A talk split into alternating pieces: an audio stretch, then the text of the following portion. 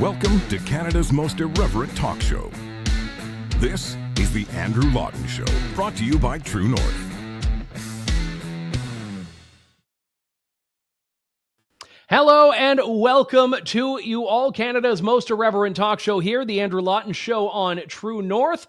As we enter the holiday season, and whenever I say that, I want to be clear, I'm not trying to be woke, politically correct, and bland. I just mean holiday season to encapsulate the Christmas and the uh, Hanukkah and the Boxing Day and New Year's Day and uh, day after Boxing Day. I believe that's a stat in Saskatchewan, if memory serves. But anyway, no, I just mean it to, to be broad. I'm not trying to, I'm Christmas, Christmas, Christmas. Don't worry. I'm not going totally woke here. But uh, we try in the holiday season, I do anyway, to be a bit introspective, to take a look at some of the big picture questions and issues that have arisen during the year and perhaps set 2024 off on the right foot. And it is uh, my pleasure to do this as we do. It's kind of become a, a, bit of an annual tradition. You've got Advent calendars and John Carpay. You can decide which one is sweeter, but we do a, a bit of a year in review check in on civil liberties, which uh, you may know the Justice Center for Constitutional Freedoms has always been on the front lines of. Now, just by way of disclosure, I sit on the board of the JCCF, but I have been doing this feature with John uh, since before I was on the board and will continue to do so after. So there is no untoward uh, transactional thing happening, I assure you. Uh, John Carpay, president and founder of the JCCF, joins me. John, always good to talk to you. Merry Christmas to you. Thanks for being here. Merry Christmas, Andrew. Glad to be with you. So, when we did this a year ago, it was the end of 2022, which was obviously a very tumultuous year on the civil liberties front. Well, I think maybe it ended a little bit better with the eradication of a lot of COVID mandates. It was a year in which we had seen the continuation of many mandates far past when if there ever had been a scientific justification, there was one. We saw the crackdown on the truckers, then the Freedom Convoy protests, which again had unprecedented government power. 2023 has been a bit less eventful, but it's amazing how much we're still seeing some of the aftershock of COVID, certainly as these things work their way through the legal system. I mean, this is actually for the JCCF become still a, a very long running battle. We've had uh, negative things happen in 2022. We've had some atrocious court rulings where the judges very clearly are not looking at the evidence in front of them and they are parroting what they heard on the CBC or whatever other news that that, that they are looking at. Uh, so that's a new reality that we are wrapping our heads around. It does not mean that the litigation is a waste of time because, as we saw, for example, in Brian Peckford's action, even though that was very tragically uh, dismissed and, and complete- just to interject, this is the the challenge on air travel vaccine mandates. Correct? Exactly. Okay. Yeah. Yeah. So Brian Peckford's court action against the uh, you know the, the, the federal government rule that that unless you've been injected with COVID vaccine, you couldn't travel on an airplane. Even though that action was unjustifiably dismissed, uh, and that was a terrible ruling, we uh, secured admissions from federal government officials under oath that there was no medical or scientific basis for imposing these restrictions. So even though the court action was dismissed, we have this on as a matter of public record. Uh, federal government officials admitting there was no science behind the government's policy, and this is still kind of an informal precedent. Uh, but it, it has been truly discouraging to see, for example, uh, in earlier earlier this month, earlier in December, uh, we got a a ruling from um, an Ontario court against Randy Hillier, completely deliberately ignoring all of the lockdown harms which were placed before the court in evidence to say, hey, uh, these lockdowns caused a lot of harm to a lot of people. Here is the academic research. Here is the study that that reviews all of these other reports, and it gets completely ignored in a court judgment. Things like that are discouraging. Uh, but again, um, you've got to just press ahead and fight the battles that need to be fought. In an ideal world, judges are interpreting the law and operating within the confines of the law. They're not moonlighting. They're not uh, really making decisions based on their whims. Now, I say in an ideal world because we know that this is not how judges are. There was a, a famous quote from Beverley McLachlin, the former Chief Justice of Canada, in her memoir, where she characterized her job as a Supreme Court justice.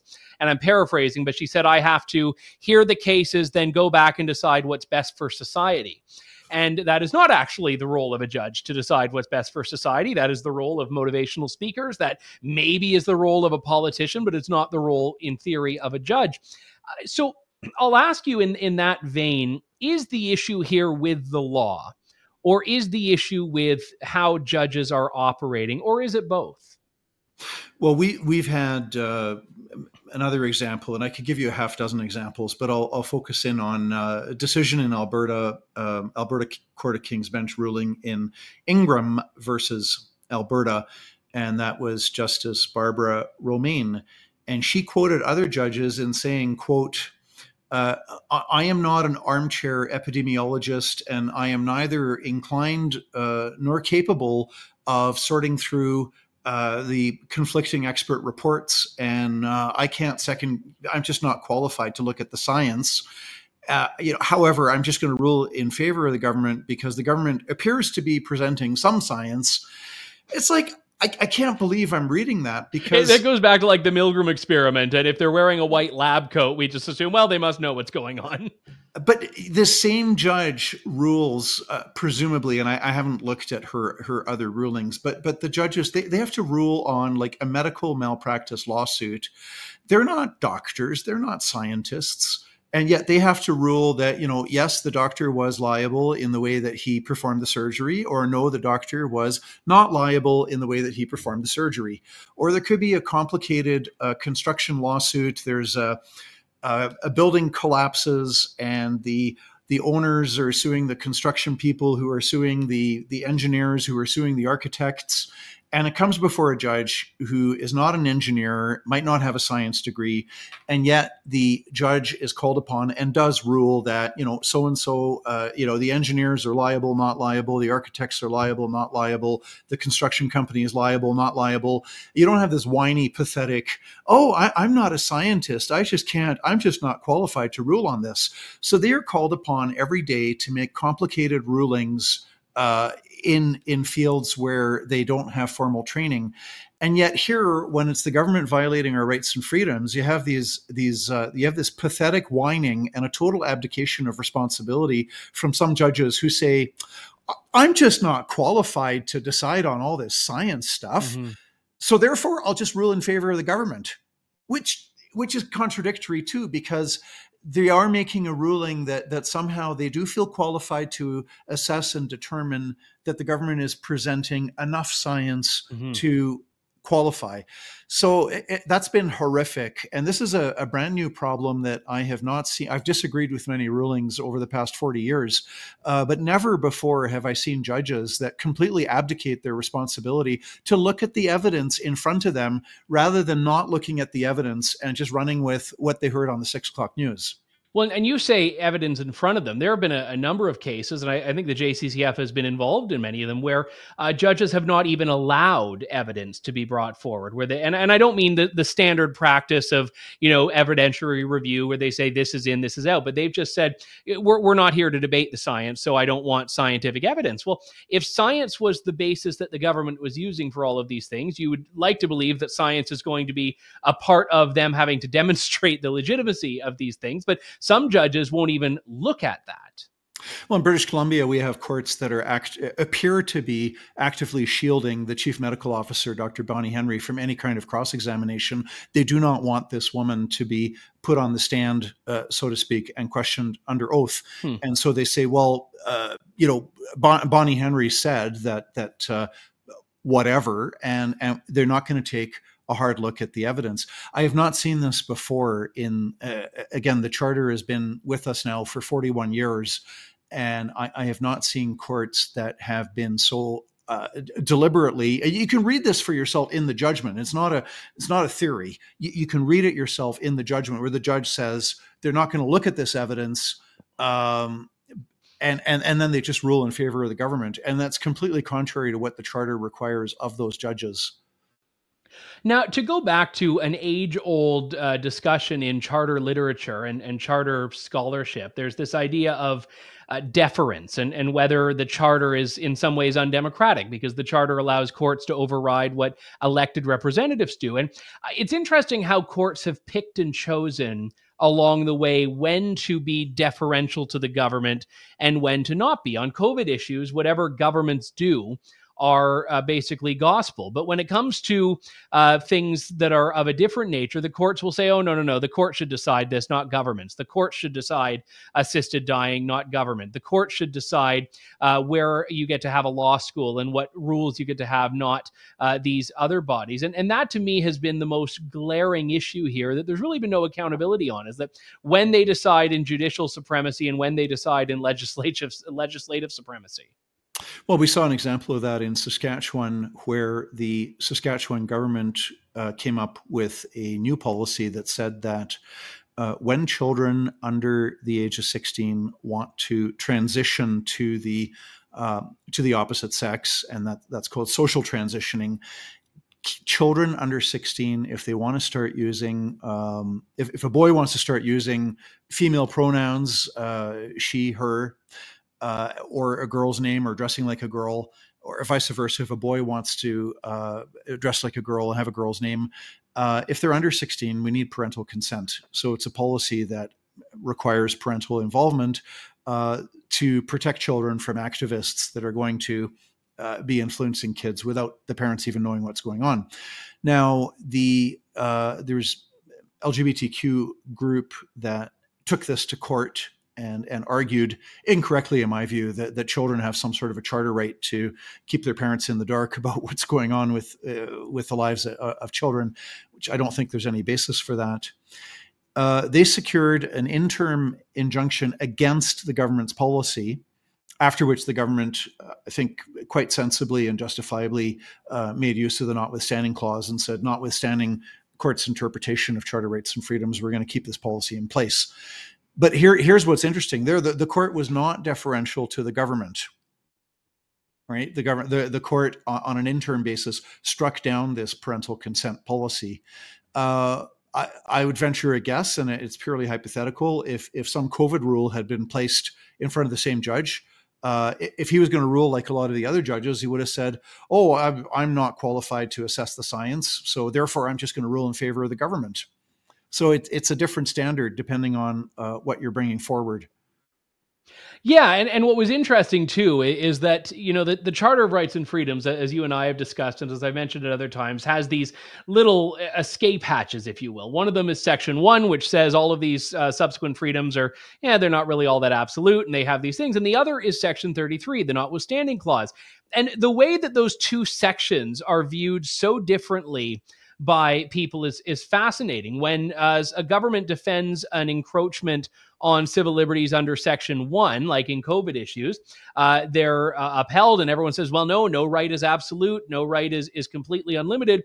But when Saskatchewan uses its constitutional authority under the notwithstanding clause to defend legislation, it's oh well, this is egregious, it's a violation of everyone's rights, and uh, again, it, people are are deciding their adherence to the process based on whether or not they like the outcome and I, I, think I think that's human nature. I mean, people, uh, you know, when, when, people are happy with a particular court ruling, they're going to sing the praises of judges as being uh, neutral and objective and above the fray and thoughtful, et cetera, et cetera.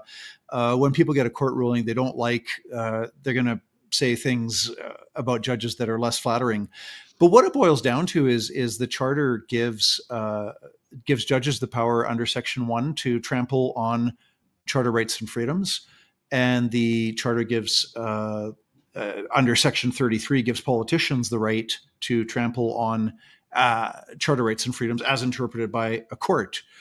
So you know, I, have often said, and I'll, I'll, say it again right now: the the true guarantor uh, of a, a free society is where Canadians uh, understand with their minds and cherish in their hearts what our rights and freedoms are, where Canadians actually believe that our free and democratic society is superior to a repressive regime, be it communist, fascist, Nazi, theocratic, uh, whatever kind of. There's different kinds of repressive regimes, but if if we actually believe that our free society is superior to a repressive regime, it's in the hearts and minds of the people that that's where the safeguard is for our rights and freedoms. Because if if you if you ask me you know well well john choose between judges or politicians which group as a group is more trustworthy?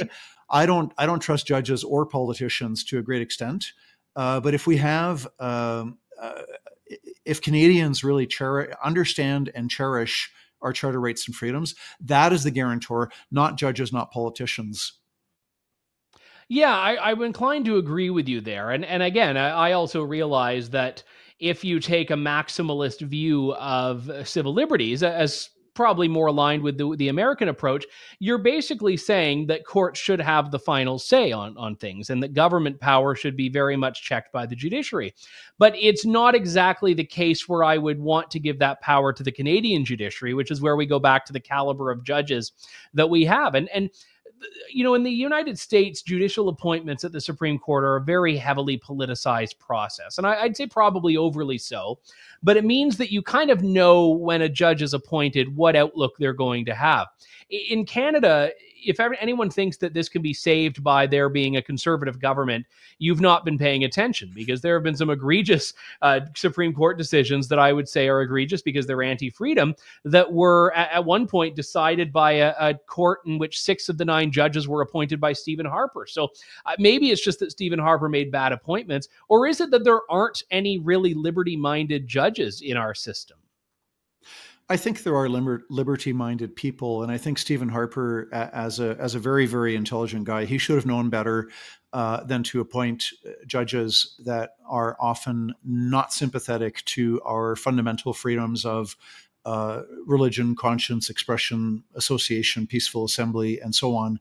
And uh, Stephen Harper appointed a few good judges, but he appointed uh, an awful lot of judges to to courts that uh, that are not sympathetic to uh, charter rights and freedoms that are very statist or very they have a very pro government bias and so um, you know I, I, don't I don't think Stephen Harper's appointments uh, on the whole were were much better or much worse than uh, than what we've seen since uh, since Prime Minister Trudeau uh, took office in in 2015.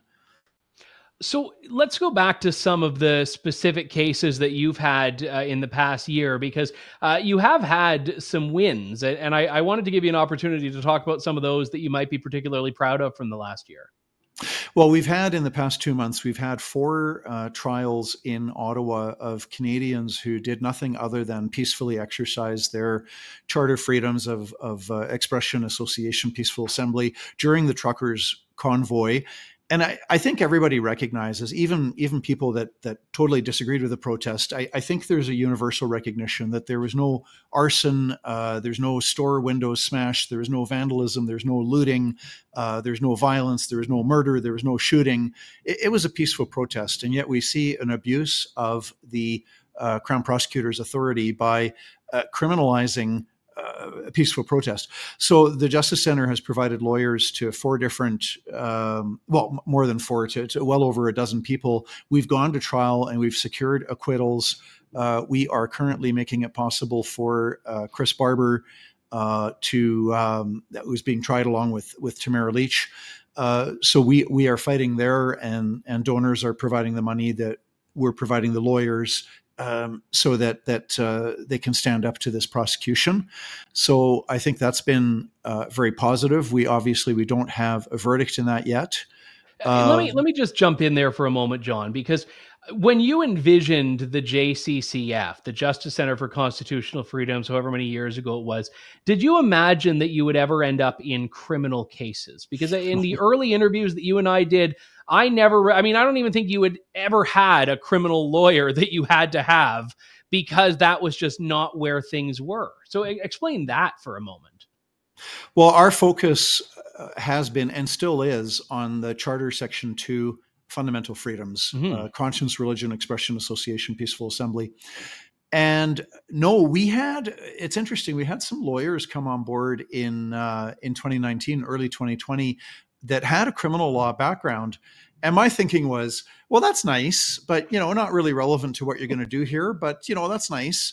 And then it turned out that we actually needed uh, the these lawyers with criminal law background because we you know, generally speaking, we don't do criminal law, but here was a situation with with uh, Tamara Lich, Chris Barber, and so many other Canadians getting facing uh, mm-hmm. unjust criminal charges when all they did was participate in a peaceful protest.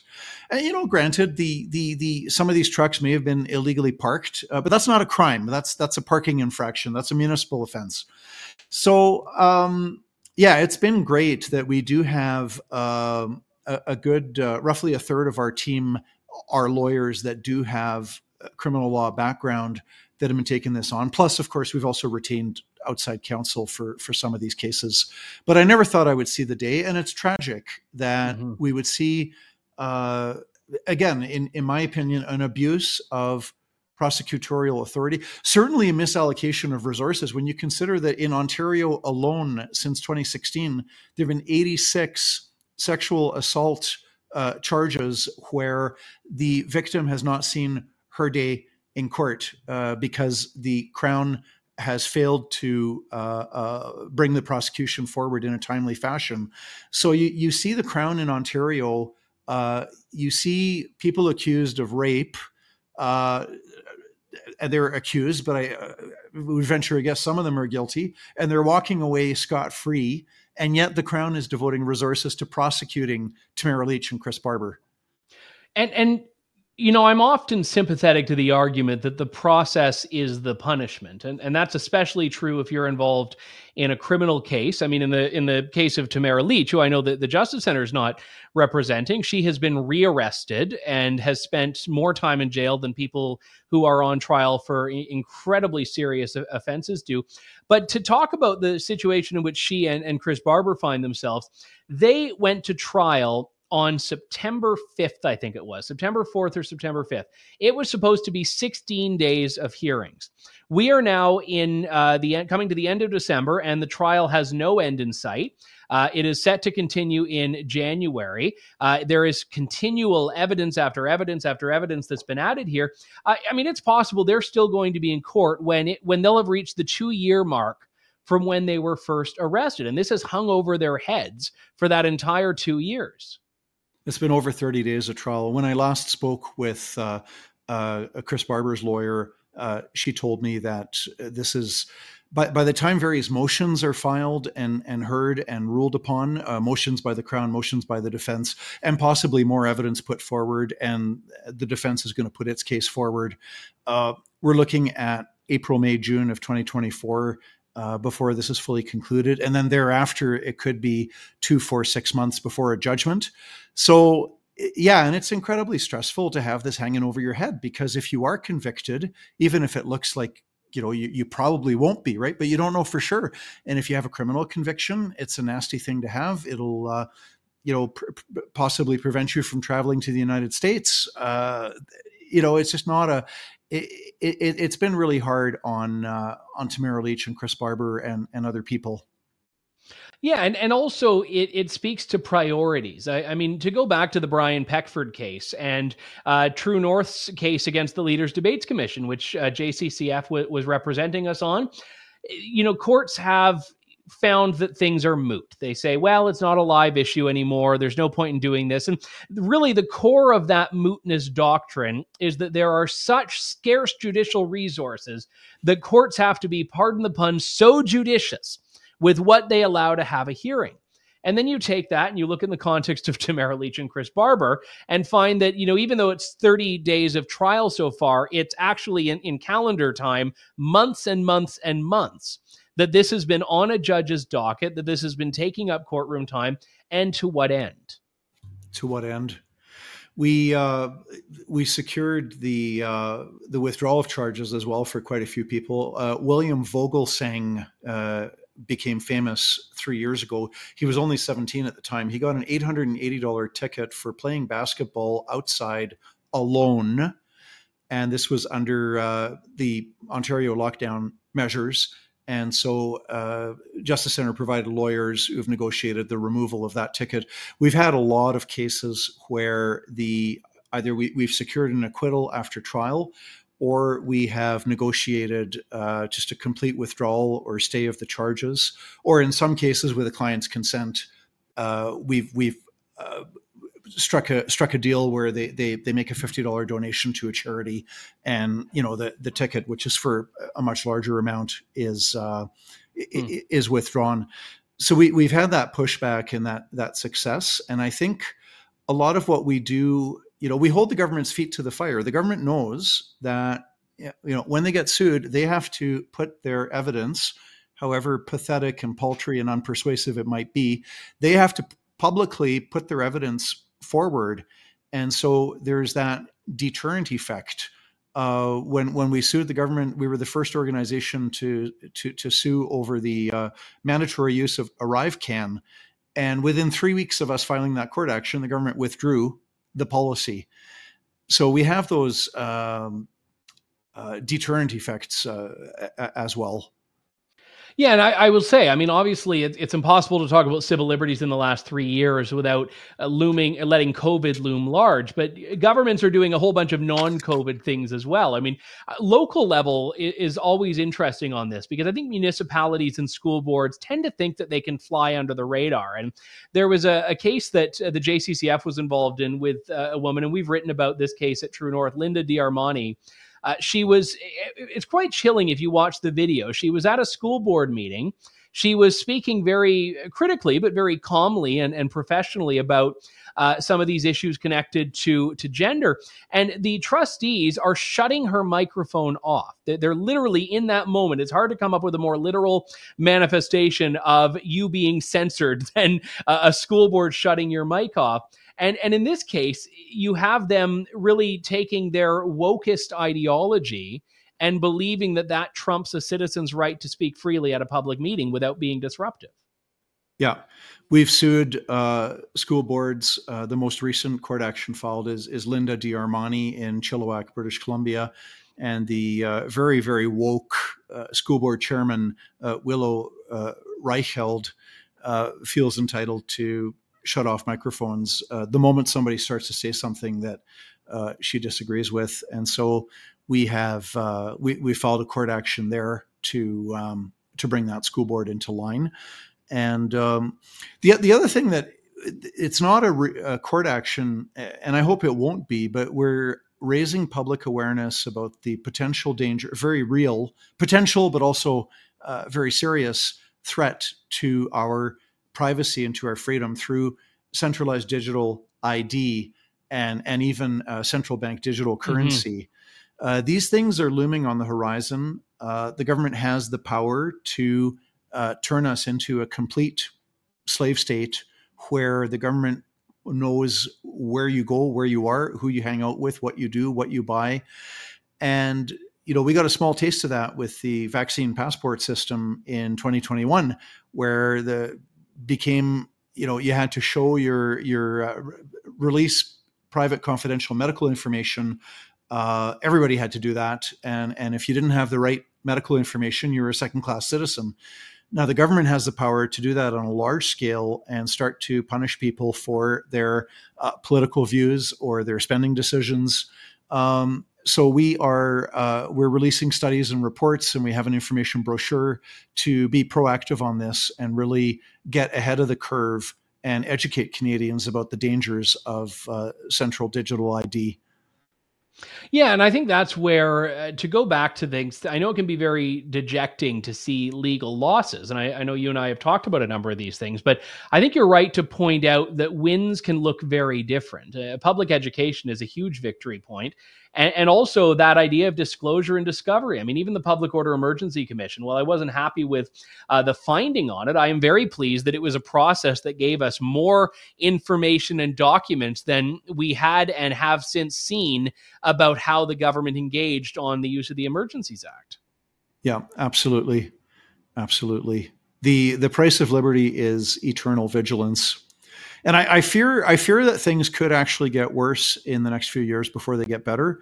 But I just think it's really important to keep on fighting, uh, fight the fights that that need to uh, get fought, get in the trenches, get your hands dirty, and uh, you know challenge the attacks against our fundamental freedoms. And I think it does it does pay off in the long run because ultimately uh, truth will vanquish the lie. And I think that that freedom ultimately will triumph over tyranny and justice over injustice. But it's it's our responsibility in the interim to uh, to keep on speaking truth to power, and just keep on uh, doing what's right.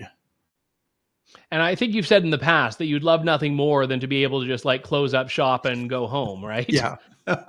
I would like the Justice Center to be out of business, but uh, I don't see that happening in the next few years. well, I was going to say, yeah, the New Year's resolution could be shutting you down, but only when it's earned and when it's warranted. So if governments want to just go around and stop violating civil liberties uh, any day now, that would be great. Well, I always, I mean, it's it's tough because in some ways it, it's so pessimistic to have these conversations, but uh, knowing people like you are in the trenches and your your great team has been uh, always a, a glimmer of optimism in the midst of this. John Carpay, president of the Justice Center for Constitutional Freedoms. All the best to you and yours this holiday season, and thanks for coming on. Thank you, Andrew, and uh, all the best for 2024. All right, that was John Carpay on The Andrew Lawton Show. My thanks to all of you for tuning in. This is Canada's most irreverent talk show on True North. Thank you, God bless, and good day to you all. Thanks for listening to The Andrew Lawton Show. Support the program by donating to True North at www.tnc.news.